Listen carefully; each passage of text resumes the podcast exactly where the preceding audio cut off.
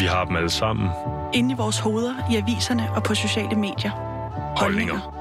Nogle af dem bliver råbt ud. Vi prøver at forstå, hvorfor. Du lytter til Udråb. Programmet, hvor vi med ærlig dialog folder holdningernes nuancer ud. Din vært i dag er Vitus Robak.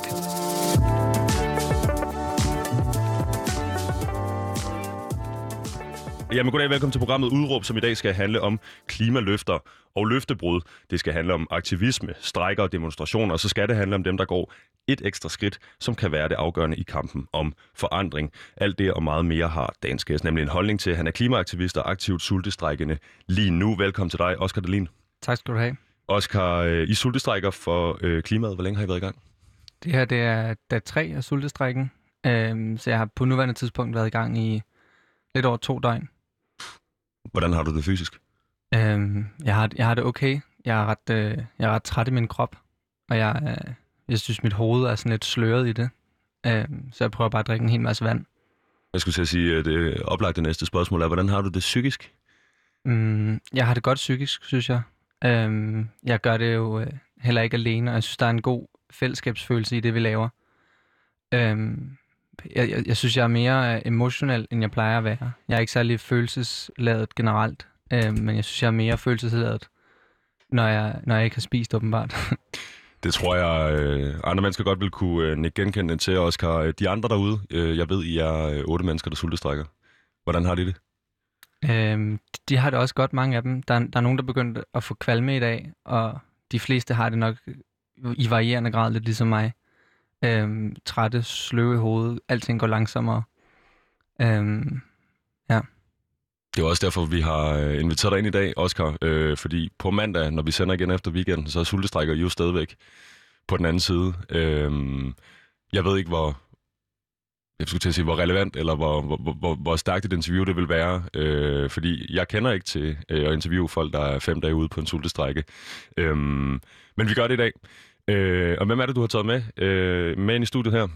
mm, jeg har min gode ven og medaktivist Malaika med, som, øh, som er en del af det omsorgshold, som, som er omkring sultestrækken, som, som altså ikke sultestrækker, men som, øh, som hjælper med at løse de gnidninger og problemer, der må opstå og pakke sammen og så videre. Jeg vil sige, hun, hun lagde sig som en, som en slags øh, et lag smør mellem os to, da hun kom ind, fordi hun var både god for lige at sørge for, at du fik noget te. Hun var lige god for at sørge for, øh, hvor kunne vi sidde ned, hvor kunne vi lige få snakket programmet igennem. Så, så jeg kan godt mærke det her omsorg øh, fra Malaika øh, over mod dig. Jeg synes jo, det er en øh, enormt sød tanke at have omsorgspersoner med til en sultestrække. Det giver måske i virkeligheden også sig selv, at der skal være styr på den slags øh, sikkerhed. Men Oscar, vi skal jo til det her program, og så opererer vi med et udråb, der indkapsler din holdning i forhold til dagens emne. Hvad er dit udråb? Mit udråb er, og det er sådan set også DGSB's krav i den her sultestrække, det er at genforhandle alle klimaaftaler. Genforhandle alle klimaaftaler. Ja.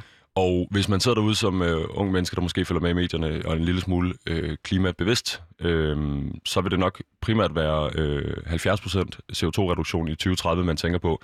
Er det den ene aftale, og hvad der ligger under den, eller er det alle klimaaftaler, vi har indgået? Altså, vi har jo i Danmark en klimalov, som et bredt flertal i Folketinget er, er, er skrevet under på.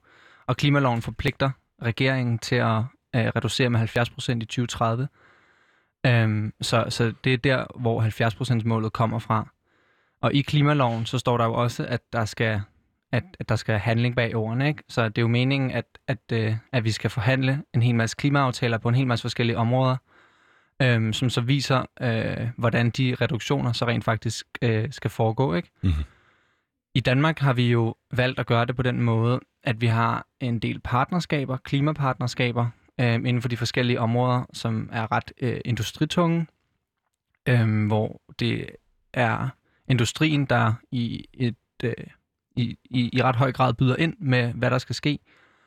Øhm, det kan give god mening i, øh, i, i mange henseender, tror jeg. Altså, jeg, jeg er da helt med på, at, at landbrugere øh, har fingeren på pulsen i forhold til landbruget.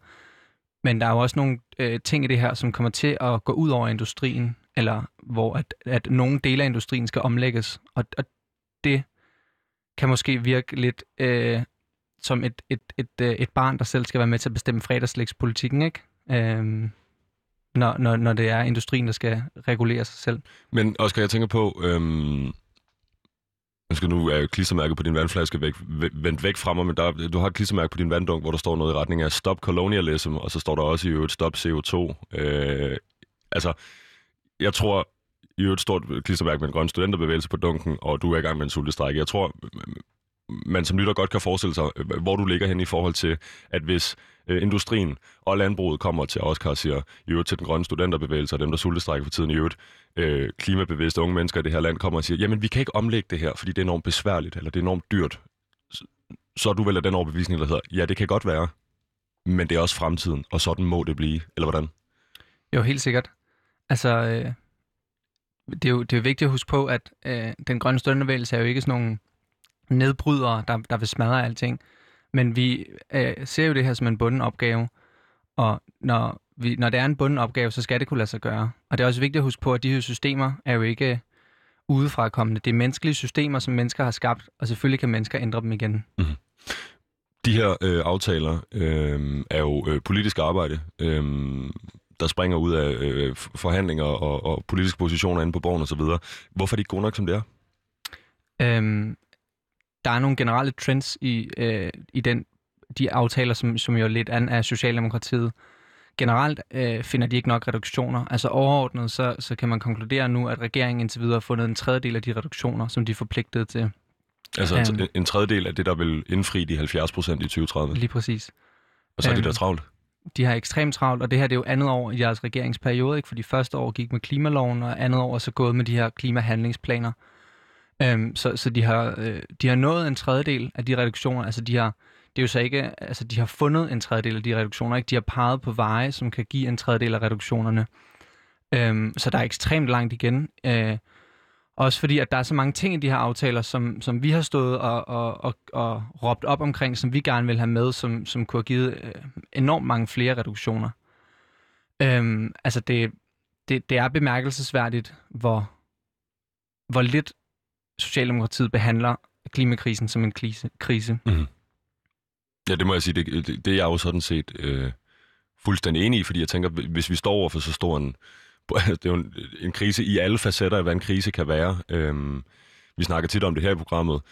Øh, det, er, det er en humanitær krise, primært kan man sige, og, og hvad der følger med der. Men, men hvis ikke man går ud og, og, og, og griber den i opløbet, når man ved, den kommer, øh, er det så ikke en grundlæggende fejlslutning som, som, som ledende politiker for et land, den ansvarshavende øh, øh, regering i det her tilfælde, der kan gøre noget, men vælger ikke at gøre det? Jo, det burde det, det, det, det, burde det jo være. Det er jo vores, vores fremtid, som vi sætter over styr. Fordi det er jo... Jeg tror, der er mange, der stadig tænker over klimakrisen som noget ude i fremtiden. Og der, der er ligesom to øh, ting til det. For det første så er rammer klimakrisen allerede nu. Vi ser ekstreme vejrfænomener, tørke, klimaflygtningen over, over jorden, øh, primært i de områder, som, som ligger i det, man kan kalde det globale syd. Øhm, og udover det, så det, der så kommer af værre ting ude i fremtiden, øh, kan være for sent at gøre noget ved, når vi når dertil, hvor det kommer. Øh, man snakker om de her tipping points, ikke? At, at vi kan accelerere nogle processer ind til et punkt, hvor vi ikke kan omgøre det, fordi så tager det ene det andet. Og så ender det med, at, at, at tundraen smelter i Sibirien, som frigiver nogle ting, og så smelter der store gletsjerområder i Nepal og Kina-områderne, som medfører ekstreme vandstigninger øh, rundt omkring. Ikke? Og så, så lige pludselig så... Altså en slags dominoeffekt? En slags dominoeffekt, ikke? Og vi har jo allerede set et ekstremt skræmmende tegn her for nyligt, hvor det blev konkluderet, at øh, Amazonas-junglen jo snart udleder mere CO2, end den optager. Og det er jo sådan et det er jo nok sådan et faktum, som, som det kan være svært at vide, hvad fanden man skal gøre ved, ikke? Altså, fordi det, det ramte mig virkelig hårdt. Øhm, og jeg tror også, der er mange, der har sådan lidt et eksotisk forhold til sådan Amazonas-junglen, eller hvad havde været i zoologisk have, eller hvad ved jeg, og sådan haft det som sådan en, øh, en grøn oase, ikke? Som jo bliver smadret fuldstændig af den måde, vi lever på. Hvor der rammer dig? Øh, det rammer mig faktisk ret emotionelt. Øhm, fordi det er, det, det er så sat på spidsen, at det er den måde, som, som vi har indrettet os på. Ikke? Altså, der er jo ekstrem skovrydning i Amazonas og i mange andre skovområder øh, for at lave arealer til, øh, til foder til dyr. Øh, og så ligesom at, at være i et samfund, som spiser så mange dyr, altså som spiser så meget svin og okse og hvad fanden ved jeg. Så, så, så føler man bare sådan et, at, at det hele bare er, er så, øh, så, så katastrofalt den måde, vi lever på. Så det er også, altså det er, det bliver apati over for samfundet, eller? Nej, jeg tror, jeg tror enormt meget på samfundet og på mine medborgere. Jeg tror på, at hvis folk får tid til at sætte sig ind i ting, tid til at reflektere over det, så tror jeg, at, at de fleste er enormt med på, øh, eller kan komme med på, hvad det er, der foregår. Og jeg tror også, at øh, hvis man kigger på Klimaborgertinget, de er jo lige kommet med deres 117 anbefalinger. Mm. Der er rigtig mange af dem, som har udtalt, at de er et helt andet sted efter borgertinget, end før borgertinget, ikke? At de vidste måske ikke noget om klimakrisen, eller altså det gør alle jo, men de vidste ikke særlig meget, og de vidste egentlig ikke, hvad, hvad man egentlig kunne gøre ved det. Og der har borgertinget jo rykket sig ekstremt meget og kommet med de her anbefalinger, som er langt mere vidtgående end regeringens politik. Og det er jo netop en proces af, at folk har haft tid til at, at reflektere og undersøge og høre oplæg fra eksperter og læse og tænke over de her ting, fordi de er blevet frisat fra deres hektiske hverdag, hvor man måske falder sammen øh, i sofaen, øh, fordi man har børn eller et, et presset arbejdsliv eller whatever, og hvor at, at klimakrisen og den slags erkendelser, som er jo øh, voldsomme og svære til tider, de måske bliver skubbet lidt i baggrunden, ikke? fordi man har nogle ting, man skal have til at fungere. Ja, for jeg skulle til at sige, øh, borgertinget i sig selv er jo en, øh, en fin institution, som jo lige netop, øh, nu får du beskrevet det på en, på en meget fin måde, øh, hvis man kan tage folk ud af deres hektiske hverdag, øh, lade dem øh, få information på, øh, på en ren tavle, øh, og lade dem tage stilling til det selv, øh, så kommer der øh, i hvert fald øh, et andet synspunkt ud af det, end det vi har fået fra regeringen eksempelvis. Øh, men jeg tænker også på den her, øh, nu siger du måske en, for travl hverdag, eller familie, venner, whatever i ens privatliv, der hindrer en fra det. Fordi jeg tror godt selv, jeg kan falde i den der kategori nogle gange med, at så kommer der en, så kommer der en storslået øh, klimarelateret dokumentar på Netflix. Øh, nu var der Seaspiracy her for nylig. Øh, den kan man snakke om. I øvrigt, hvordan, hvad den vil og hvad den kan osv. Men der er en scene på et tidspunkt, hvor man ser noget fiskeopdræt i Canada, tror jeg det er, hvor de her laks har sølus. Og så svømmer de rundt, mens de bliver spist af de der lus, så de har det der øh, sorte skæld, og så nogle åbne steder op omkring hovedet, der er helt lyserødt, fordi de der lus er i gang med at spise dem, mens de svømmer rundt og er i gang med at blive farmet, så at sige. Så er det sådan en ting, der sætter sig i mig og tænker, kraft med, jeg kan ikke spise laks. altså, sådan en ting, ikke? Det kunne være øh, Leonardo DiCaprio, havde en for et par år siden, der var øh, Cowspiracy, der var alle mulige andre ting. Så bliver man meget, og jeg bliver meget opmærksom på det som, som forbruger i et neokapitalistisk samfund, i en uge måske, eller to. Men så kommer min hverdag også i vejen. Det er... Øh, mine madlavningskundskaber rækker ikke til, det gode, øh, til de store, gode øh, veganske øh, buffeter, så det bliver nemmere for mig at købe noget kylling eller noget gris, øhm, øh, eller noget ko for den sags skyld. Øhm, og så går det ligesom i sig selv igen. Jeg vil meget hellere have, at der var nogen, der kom udefra og sagde, øh, nu er der bare ikke øh, ko tilgængeligt på markedet. Øhm, er det, er, det, er det der, vi skal hen? Altså, nu, nu, nu, nu nævner du det her med, med ikke, ap- ikke apati nødvendigvis, men at du bliver følelsesmæssigt påvirket af samfundets tilstand, som det er. Globalt i hvert fald. Er der noget andet at gøre nu, end at tage muligheden fra folk og blive lidt mere diktatoriske, når det kommer til det her? Hvis vi, hvis vi altså er enige om, at vi, vi, vi står over for en fremtid, der ikke er super god for samme eksistens med mennesket. Øhm, man kan sige, der er, jo, der er jo forskellige måder at tage noget fra folk på. Jeg tror, det er ret øh, vigtigt at slå fast, at samfundet tager ekstremt mange ting fra folk ved at prissætte ting forskelligt. Ikke? Altså, der var på et tidspunkt, hvor alkohol blev sat ekstremt meget op, fordi arbejdere døde af at drikke for meget alkohol. Vi er begyndt at sætte prisen op på cigaretter, fordi folk dør af at ryge cigaretter. Øhm, så det behøver ikke være sådan en klimadiktator, eller den her form for økofascisme, som nogen snakker om, der går ind og tager øh, folk og ligesom bare fuldstændig bestemmer, hvad folk må gøre. Men vi skal, hvis vi skal prøve at dykke ned i en af de aftaler, som måske nærmest den mest øh, dårlige aftale, som Socialdemokratiet har indgået, så var det deres skattereform, øh, som de kom med, øh, hvor skattereformen havde en del forskellige områder, men noget af det, der virkelig var blevet snakket om op til skattereformen, var, hvorvidt man skal have en, øh, en ensartet CO2-afgift. Og en ensartet CO2-afgift fungerer jo på den måde, at man prissætter forurening øh, over et, et bredt spektrum af, af, af en hel masse forskellige slags forureninger. Ikke? Så det vil betyde en, en prisstigning til øh, varer, som forurener meget, oksekød eller flyrejser, hvis, hvis det også vil være medtaget i, i CO2-afgiften. Øhm, og netop CO2-afgiften er sådan noget, som næsten alle økonomer, altså Verdensbanken, øh, regeringens øh, eget klimaråd anbefaler, der var et, et stort politisk flertal til at få en høj ensartet CO2-afgift. Og alligevel så ender vi med en aftale, som ikke laver en ensartet CO2-afgift fra nu. Den nedsætter et ekspertorgan til at undersøge muligheden for at lave en CO2-afgift øh, længere ude i fremtiden, når det jo i virkeligheden er altså, lige nu og her, vi skulle begynde at prissætte CO2. Og så gør man det også med en ensartet CO2-afgift lettere for den der type, som vi alle sammen snakker om, den travle mor, ikke? Som, som godt vil lave spaghetti med kødsovs. Fordi så bliver det bare ret dyrt. Øhm, og så bliver de klimavenlige alternativer så meget desto billigere. Så man rykker ligesom folks forbrug væk fra det, der er skadeligt for, øh, for planeten og for de mennesker, der bor på den, og så hen til noget, som, som, som er bedre. Øhm, og det, det, det har man jo gjort med ekstremt mange ting, så jeg kan slet ikke se, hvorfor man ikke skulle kunne lykkes med det. Øhm, og så... Men hvorfor gør man det ikke, tror du?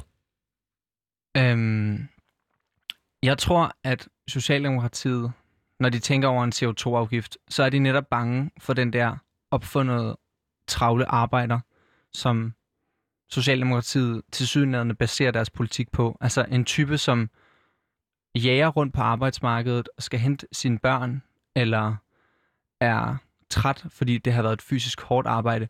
Og det må jeg skynde mig at sige, det har jeg fuld respekt for. Altså, jeg er helt med på, at der er mange mennesker i Danmark, der har travlt. Men som politiker, når man står over for store kriser, er man nødt til at være ansvarlig.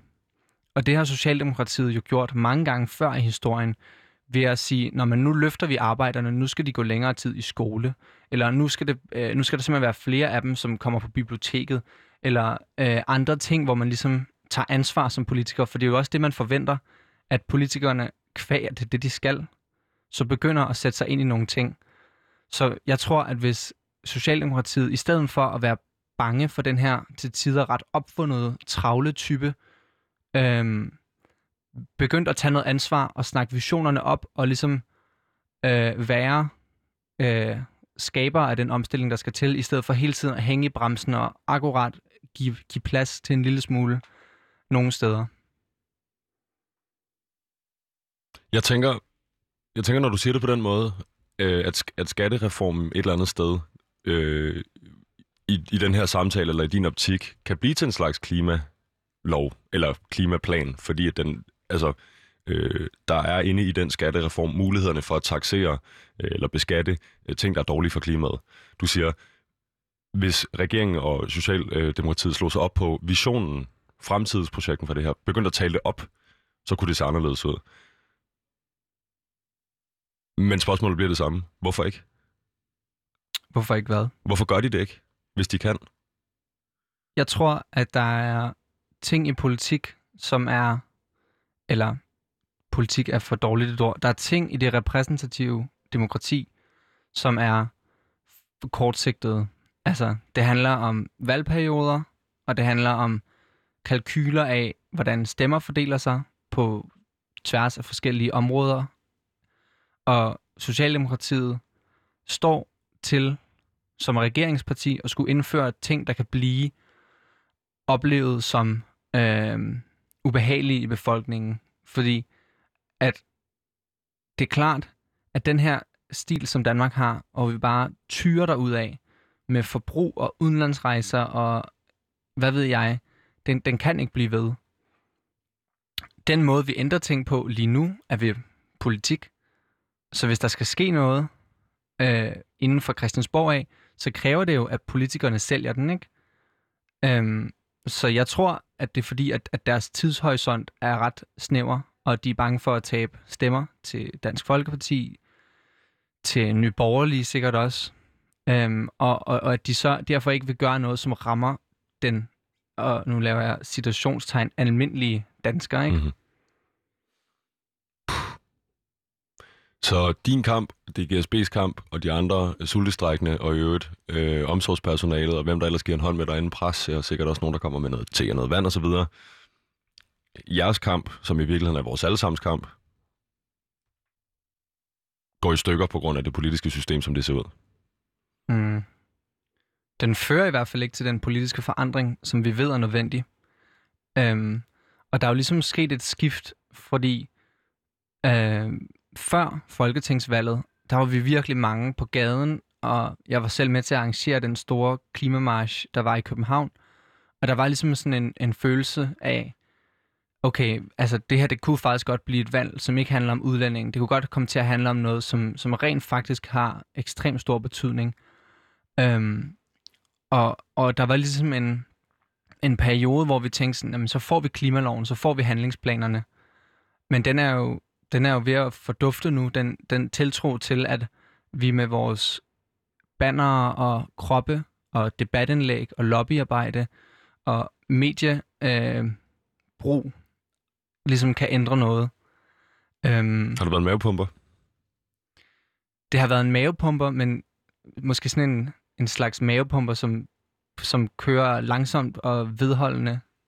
Øhm, fordi det er, jo, det er jo ikke noget, som vi ser fra den ene dag til den anden. Det er jo ikke sådan, at så vi lige efter folketingsvalget gik amok på Socialdemokratiet og ligesom var sure eller vrede. Altså, jeg synes, vi havde, vi synes, vi havde en form for tiltro til, at, at klimaloven ville komme. Den var så ved ikke at blive bindende i perioder, så der skulle Socialdemokratiet presses hen til at lave en bindende klimalov.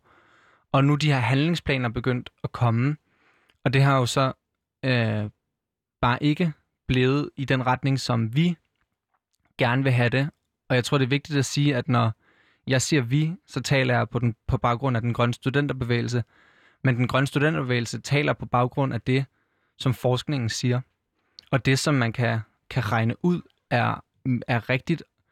Øhm, fordi jeg tror, der er mange aktivister i DGSB, som er kommet på grund af klimaet, som ikke kommer, fordi de øh, hader det etablerede politiske system overhovedet, men som har sat sig ind i, hvad der skal til, og hvad der går helt forfærdeligt, og derfor ligesom laver øh, den politik, som vi mener er nødvendig. Du, øh, du får kaldt skattereformen for en øh, utilstrækkelig aftale. Har du taget flere med? Ja, jeg kan godt lige øh, gennemgå nogle, nogle hurtige nogle. Mm-hmm. Det startede med energi- og industriaftalen. Øhm, Hvornår er den fra? Ved vi det? Det var fra starten. Det var en af de første aftaler, der kom i, i regeringens andet år. Mm-hmm. Energi- og industriaftalen har de her øh, lavet de her energiøer, som om 10-15 år kan give noget mere grøn energi. Men det er jo så, altså, det er jo så om 10-15 år, at de kan begynde at tælle med i reduktioner. Vindmøllepark eller Lynetteholm? Eller begge dele? Øh, jeg er usikker på, hvordan øh, de her energiøer rent faktisk Det er nemlig også. skal være. Øhm, jeg hørte i den nye dokumentar 7030, at Dan Jørgensen overvejede at kalde en af dem Idas ø, efter Ida Augen. Ja. Det sagde han lige i en sidekommentar. Øhm, en anden bemærkelsesværdig ting for energi- og industriaftalen er, at regeringen øh, og aftaleparterne endnu ikke gør op med at medregne biomasse som øh, vedvarende energi. Biomasse er jo øh, primært træ og andre former for øh, biologiske ting, som vi brænder af, og som lige nu tælles med som grøn energi. Sagen er, at vi har ikke særlig meget biomasse i Danmark, så vi importerer en hel masse af det. Så vi importerer fra alle mulige forskellige lande, som enten selv kunne have brugt den biomasse til deres egen vedvarende energi, øhm, eller kunne øh, ja, lave andre former for reduktioner. Ikke? Så vi tager ligesom nogens måde at omstille sig på, for at tælle det med i sådan lidt et øh, skummelt regnskab. Øhm, Hvad er det grundlæggende problem øh, for lytteren, der måske ikke helt er med i øh, klimamatematikken her, ved at hente sådan noget som biomasse i udlandet? Øhm, problemet er, at, at øh, omstillingen jo er et globalt fænomen, så alle lande skal omstille. Og Danmark er et af de lande, der er allerbedst forudsætninger for at omstille. Så hvis vi for eksempel importerer øh, biomasse fra, lad os bare sige Brasilien, så er det jo noget, som de ikke selv vil kunne bruge. Og så er der også ting ved biomasse, som stadig er øh, usikkert. Fordi det er jo sådan, at når man øh, fælder et træ, så er det et træ, som ikke længere kan optage CO2. Det vil sige, at der kommer til at, hvis der bliver rejst, det er ikke alle steder, der gør det, men hvis der bliver rejst et nyt træ, så tager det jo et vist antal år, øh, ret lang tid, før det træ kan optage CO2. Ikke? Så man fælder ligesom en måde at tage CO2 på, for at brænde det af til energi. Øhm, så det er, det er en hel masse usikkerheder, der er med det her. Og jeg tror sådan, den her aftale satte øh, teten for noget, som skulle vise sig at blive gældende for regeringens klimapolitik det her år. Og det var den her øh, ukulige tiltro til teknologiske løsninger. Er det det, vi kender som hockeystavsmodellen? Det er nemlig hockeystavsmodellen. Øhm, Kan du lige forklare den til lytteren, der ikke er med på det? Ja, hockeystavsmodellen handler om, at man øhm, ikke reducerer lineært, det vil sige ikke tager alle reduceringerne nu, men venter med at reducere, til man er længere ude i fremtiden, så man skubber reduktionerne op mod 2030, fordi der har man fået noget bedre teknologi til det. Forventning om bedre teknologi, ikke? Forventning om bedre teknologi. Øhm, regeringen præsenterede det her Power to X, som er, at man kan lave strøm til forskellige ting, øhm, og de har også stor tiltro til det her, man kalder carbon capture storage, altså som er forskellige metoder til at optage CO2 på. Og det, det, skal, det, det skal jo siges, at det er jo ikke fordi, at, at DGSB er sådan nogle Amish-typer, der hader teknologi. Vi vil gerne øh, have alt den fokus på teknologi, øh, der overhovedet kan være, men der skal også ske reduktioner nu. Altså, da vi blev ramt af en sundhedskrise, så var det jo ikke fordi, vi sagde, Nå, men vi venter med at gøre noget til vaccinerne kommer. Altså, vi begyndte at gå med mundbind og spritte af og holde afstand og lukke ned. Og... Nogen vil jo mene, at vi gik for langt i den her periode, og nogen vil mene, at øh, mundbind i metroen, eller hvad det nu måtte være, øh, folk er utilfredse med, er for meget af det gode nu. Må jeg lige hurtigt prøve at forholde dig, Oscar, til øh, en situation, hvor vi gik for langt på klimaindsatsen? Kan man det? Der er simpelthen ikke nogen mulighed for at gå for langt på klimaindsatsen nu. Det går så dårligt, og selv hvis, den, selv hvis Danmark gør mere, så det er kun retfærdigt. Altså, vi er jo et land, som er ekstremt velhavende, som har baseret vores velhavenhed, vores velfærd på øh, at være øh, på toppen af et kapitalistisk system, som gennem kolonialisme og udbytning af andre nationer har ligger et bestemt sted. Og vi er jo også et land, som per indbygger har et ekstremt højt CO2-aftryk. Det er de her 17 millioner eller 17 ton, undskyld, øh, bare 17 ton per indbygger om året. Mm-hmm. Og det er, det er ekstremt højt. Øhm, så der, der er slet ikke nogen mulighed for, at vi kan gå for langt. Vi skal selvfølgelig gøre det på en smart måde, og vi skal lytte til øh, borgere om, hvordan det skal gøres. Men vi har bare et historisk ansvar. Øhm, og det, det kan vi simpelthen ikke sidde, sidde overhøre i. Det er fordi, jeg kom til at tænke på, kan vide, hvad der ville ske, hvis Men in Black var nogen, der gik på gaden for at vil have øh, ko tilbage på tallerkenen, øh, frem for at vil have øh, mundbind ud af øh, folkeskolesystemet, eller hvad fanden det nu er, de har været på gaderne for. Øh, men det mener du altså ikke, at man kan gå for langt på det, øh, på det indsatsområde? Øhm, Det er i hvert fald ikke det, jeg hørte dig sige. Oscar, en øh, utilstrækkelig aftale mere. Har du taget sådan en med til mig? en af de næste aftaler, der kom, det var Nordsøaftalen. Nordsøaftalen handler om, om de øh, oliedepoter, vi har i Nordsøen, og den slog fast, at vi ikke kan hive olie op efter 2050. Men det betyder, at vi kan hive olie op helt indtil 2050.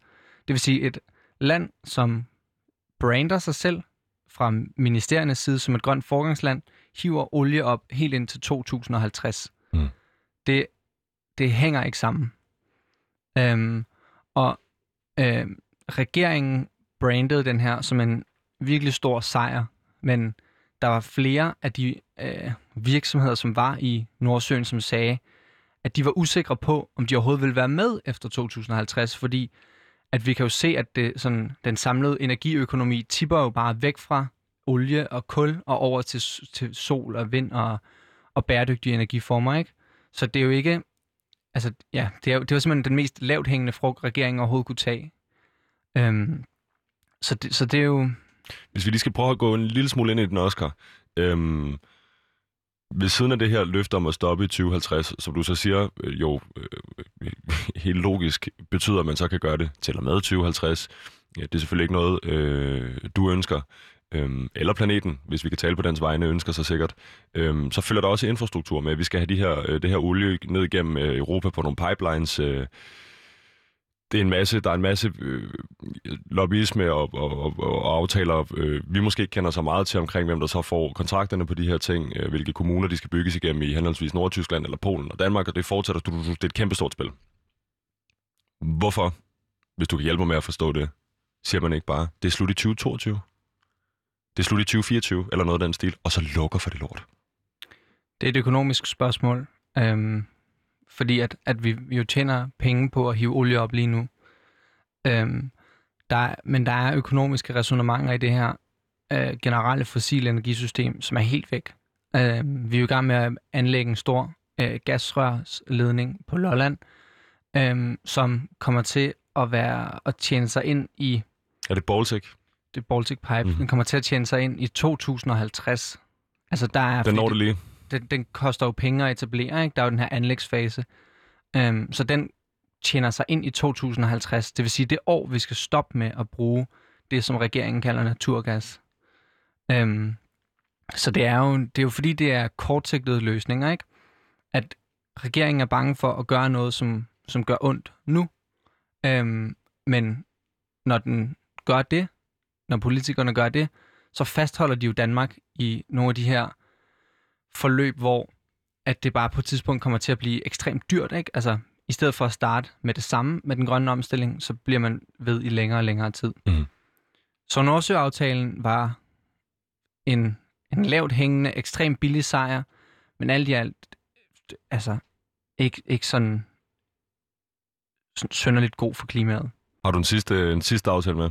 Jeg har, jeg har nogle, nogle hurtige nogle, jeg lige kan fyre af. Altså, der kom en transportaftale, øhm, og noget af det, som, som transportaftalen gjorde, det var, at den, øh, ja, den har samlet fundet 2,1 millioner øh, ton af det CO2, som, som, øh, som transportsektoren øh, øhm, er ansvarlig for, men den udleder så 14 millioner CO2, så det er jo, det er jo ikke særlig meget af det.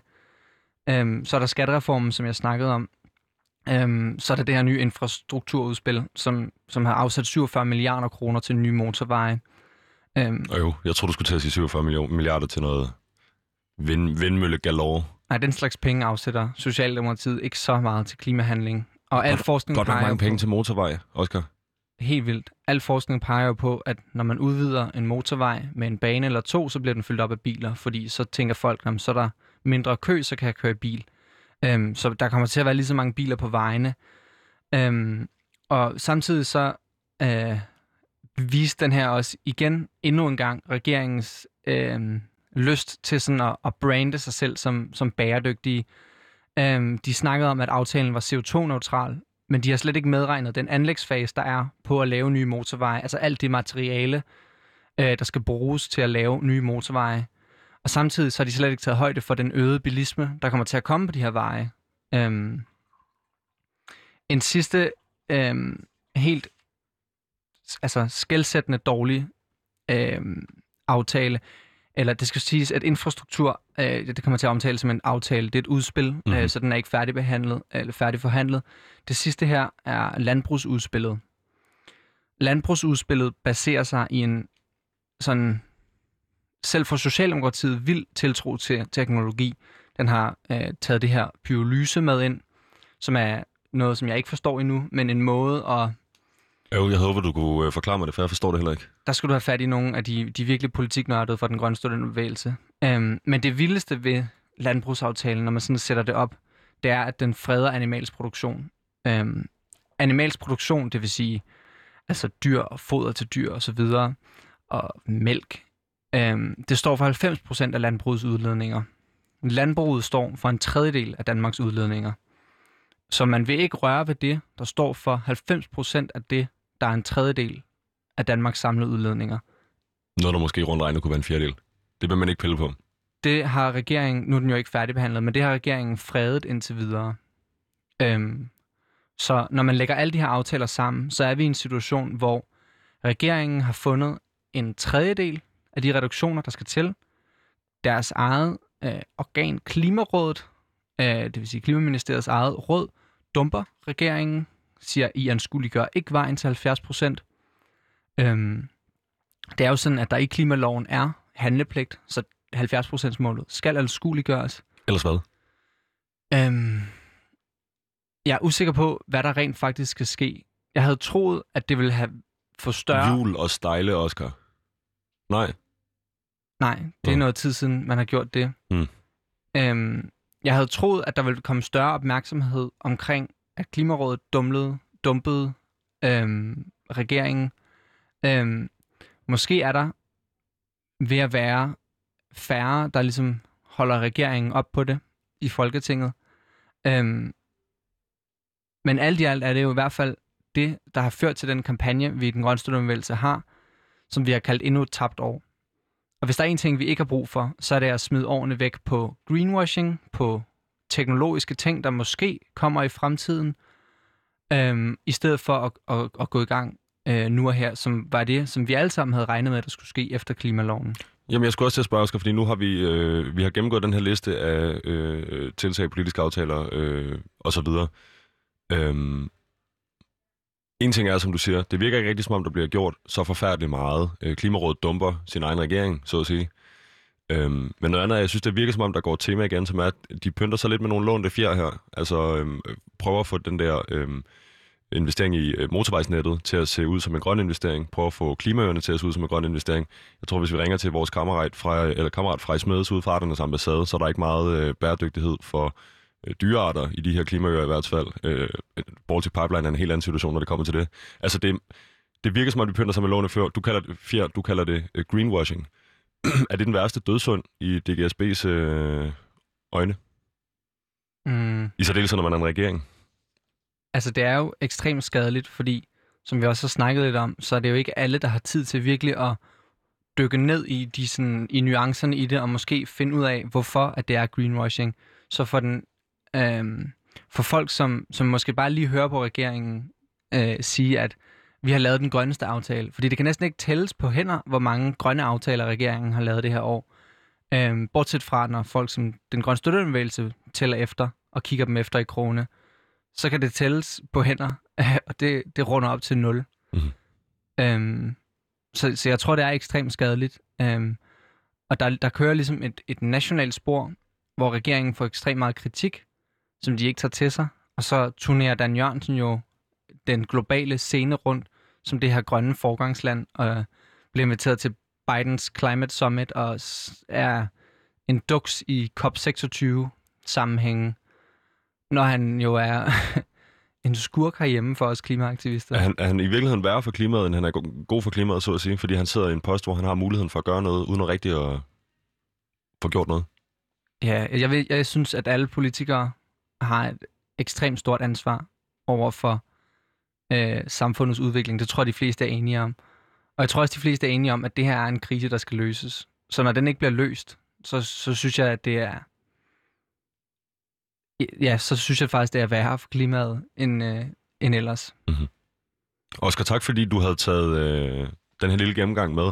Jeg tror, hvis man sad i starten af programmet og tænkte, hold da op, en sultestrække, det virker godt nok øh, teatralsk eller overdrevet, eller hvad man nu kunne tænke. Øh, hvis man lytter på, hvor du kommer fra, hvis man lytter på, øh, man kan sige, den opbakning, du har i, øh, altså, det er måske en forkert måde at formulere det på, men, men at, at, at, at I efterspørger øh, forandring på vegne af os alle sammen i virkeligheden, øh, og der sker ikke noget, og der bliver ved med ikke at ske noget. I kører med en kampagne, der hedder endnu et tabt år så kan det være, det er det, der skal til. Vi skal tilbage til det i hvert fald. I ligger otte mennesker derinde. I har øh, støtteomsorgspersoner på. Øh, I har noget presse, der også kommer. Hvad er ligesom, vi er øh, to og en halv, vi er vel teknisk set på tredje dag, Ja, Ja. tredje dag. tredje dag i dag. Øh, hvad er udsigterne? Det er en uge, ikke? Det er en uge. Øhm, oprindeligt var det op til Folketingets lukning, som plejer at være den 26. Øhm, eller som var den 26. år. Det er blevet rykket til den 2. juni. Øhm, så man kan sige, nu sultestrækker vi en uge, og så giver vi øh, regeringen og Folketinget en uge til at give os den her lovning, hvor vi kommer til at presse dem så meget, som vi overhovedet kan også, på at de vil genforhandle alle klimaaftaler.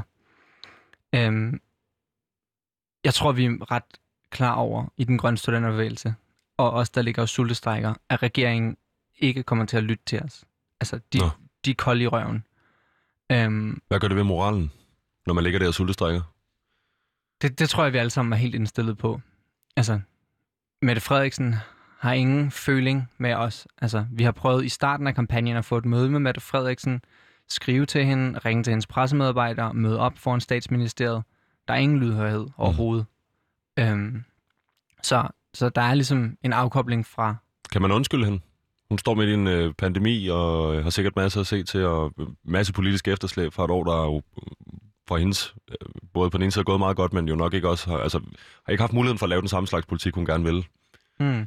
Jo, men altså, hun har helt sikkert haft travlt, men det er jo lige kommet frem, for eksempel, at man kan betale 20.000 kroner for at komme med i en erhvervsklub, ikke? Så der er der åbenbart nogen, der har mulighed for at mødes med Mette Frederiksen. Mm. Det er bare ikke os klimaaktivister, som repræsenterer, altså, hvad ved jeg, 800.000, en million klimabekymrede unge. Øhm, det er ikke os, der får lov til at mødes med hende. Øhm, så, så det er da... Øh, nedslående at vide det, men vi gør det jo også for at komme med vores budskaber, ikke? Altså det er jo en måde også at få opmærksomhed, ligesom jeg her øh, i radioen nu, øh, har vi været i forskellige medier, Mm-hmm. øh, andre radiokanaler, øh, hvor vi har fået en, en gennemslagskraft, som det er noget tid siden, vi har haft. Øh, fordi jeg tror, at, at under den her sundhedskrise, øh, covid-19, der er opmærksomheden omkring klimaet dalet. Øh, og det er måske også noget af det, som har gjort, at presset på Socialdemokratiet er mindre. Så jo mere vi kan gøre for at hæve det pres, jo bedre på alle mulige fronter. Det skal jo siges, at sultestræk er jo langt fra det eneste, den grønne studenterbevægelse laver. Vi har gang i alle mulige øh, jern i ilden, ikke? Øhm, men det her det er en måde at vise, hvor vi er henne, at otte unge mennesker er klar til at sultestrække. Fordi at, at vi mener, at det har været så dårligt et år. Mm. Jeg tænker, jeg, jeg sad med, øh, jeg tror, jeg sad med politikken i tirsdags eller i onsdags, og så læser jeg jeres øh, debatindlæg, Vi sultestrækker nu. Jeg tænker, for det første, var det fedt, at der er nogen, der går hele vejen, så at sige. Ja, Vi har set mange øh, demonstrationer og mange øh, protester og alt muligt andet. Jeg, jeg har lidt svært ved nogle gange at se det komme til udtryk i, i den politiske virkelighed. Øh, det her synes jeg virker til at være med noget gennemslagskraft og være lidt bombastisk. Hvad, hvad har I gjort jer overvejelser i forbindelse med at vælge den slags strække? Øhm, kan den noget specielt, eller er det, var, der, var der ligesom andre ting i spil? Øhm, vi havde et, et langt møde. En hel masse af dem, som godt kan lide at lave ting på gaden og sådan aktioner og, øh, og den slags ting.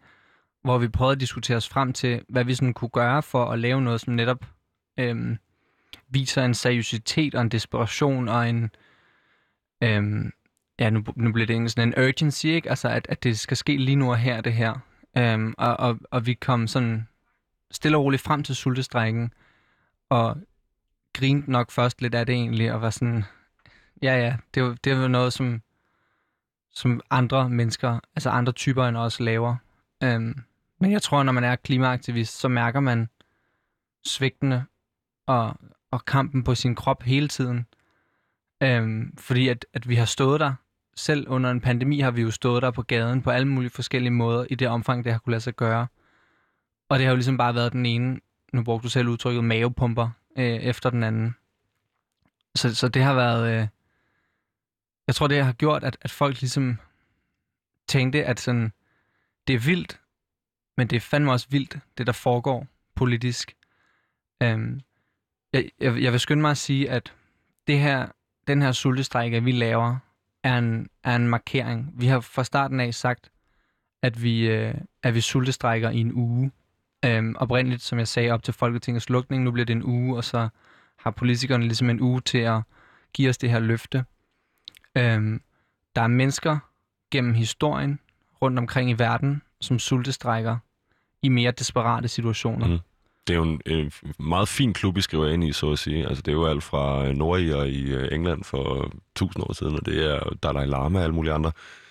Altså, histor- den historiske kontekst er i hvert fald rigtig fin for mig, men øh, fortsat endelig, Frederik, det er en markering frem for, det er en, en, en, en, en hvad i virkeligheden?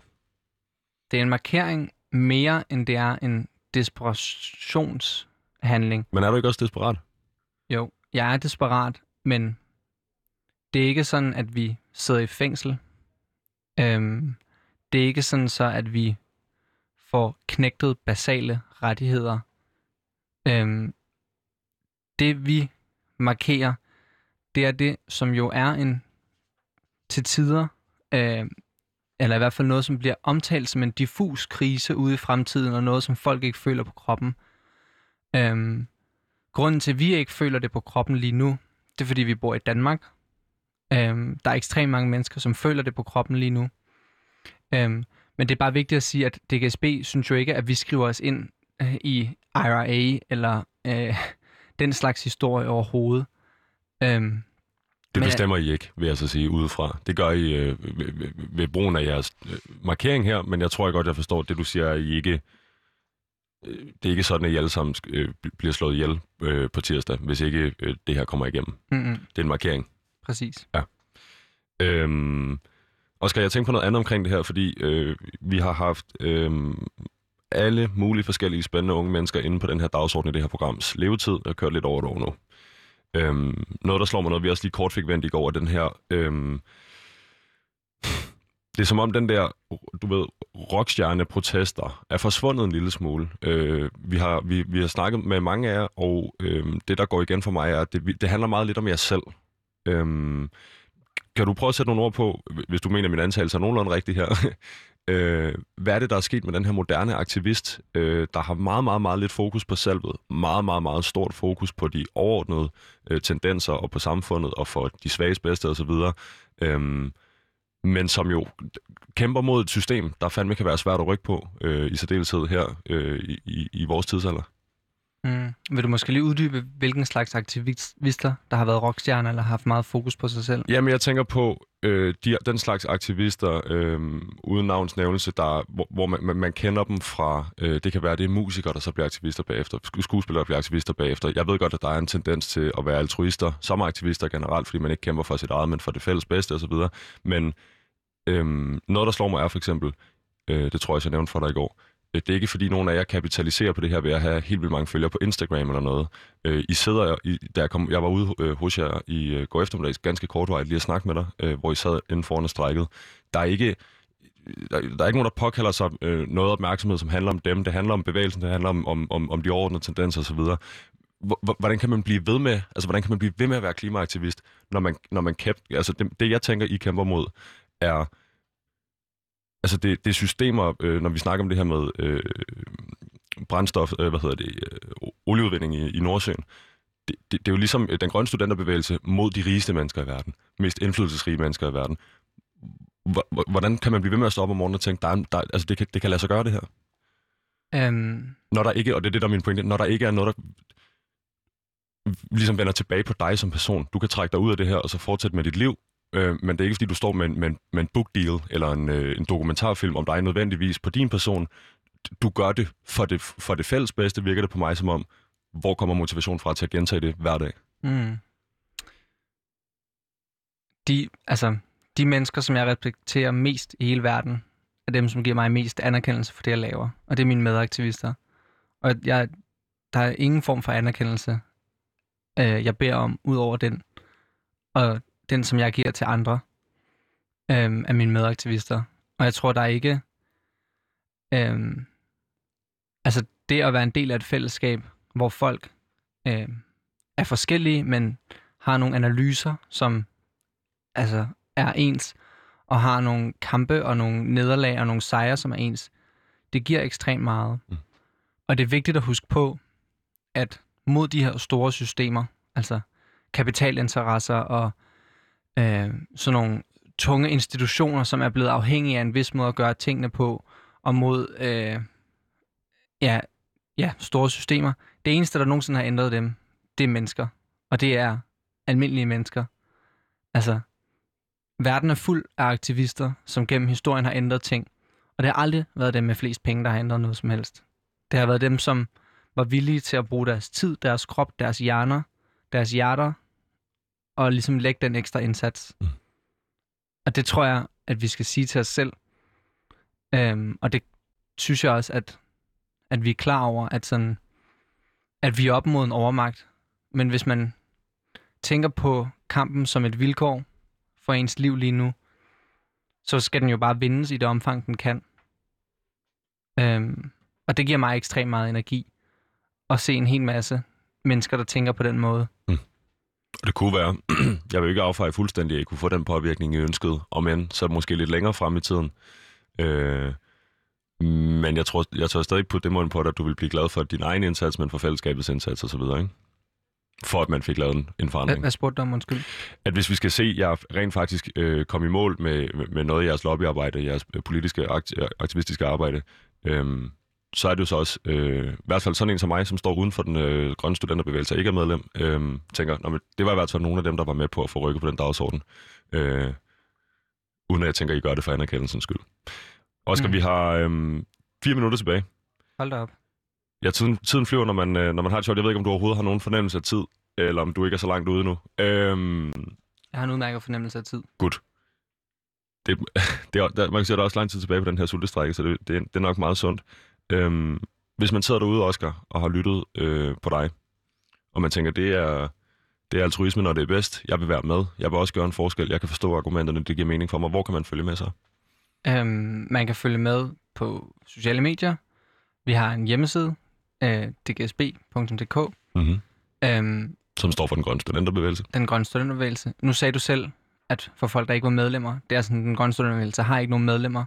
Vi er en decentral bevægelse, som er organiseret på den måde, vi synes er bedst, som er med åbne udvalg. Øhm, så hvis man har lyst til at være med, så skal man dukke op.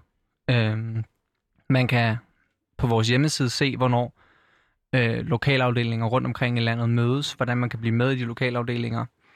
Øhm, man skal ikke have nogen forudsætninger. Det er ikke sådan så, at DGSB lige nu leder efter en, der er god til at blokere veje, eller redigere videoer, eller skrive læserbreve. Jeg havde aldrig lavet aktivisme, før jeg blev en del af den grønne studenterbevægelse. Øhm, så det er noget, vi opbygger med hinanden hen ad vejen.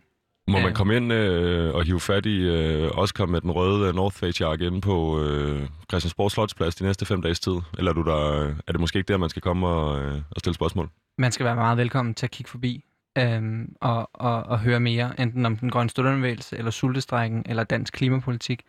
En anden øh, nærliggende måde, man kan øh, være med på, det er at deltage i den klimamarsch, øh, som foregår øh, i København i morgen.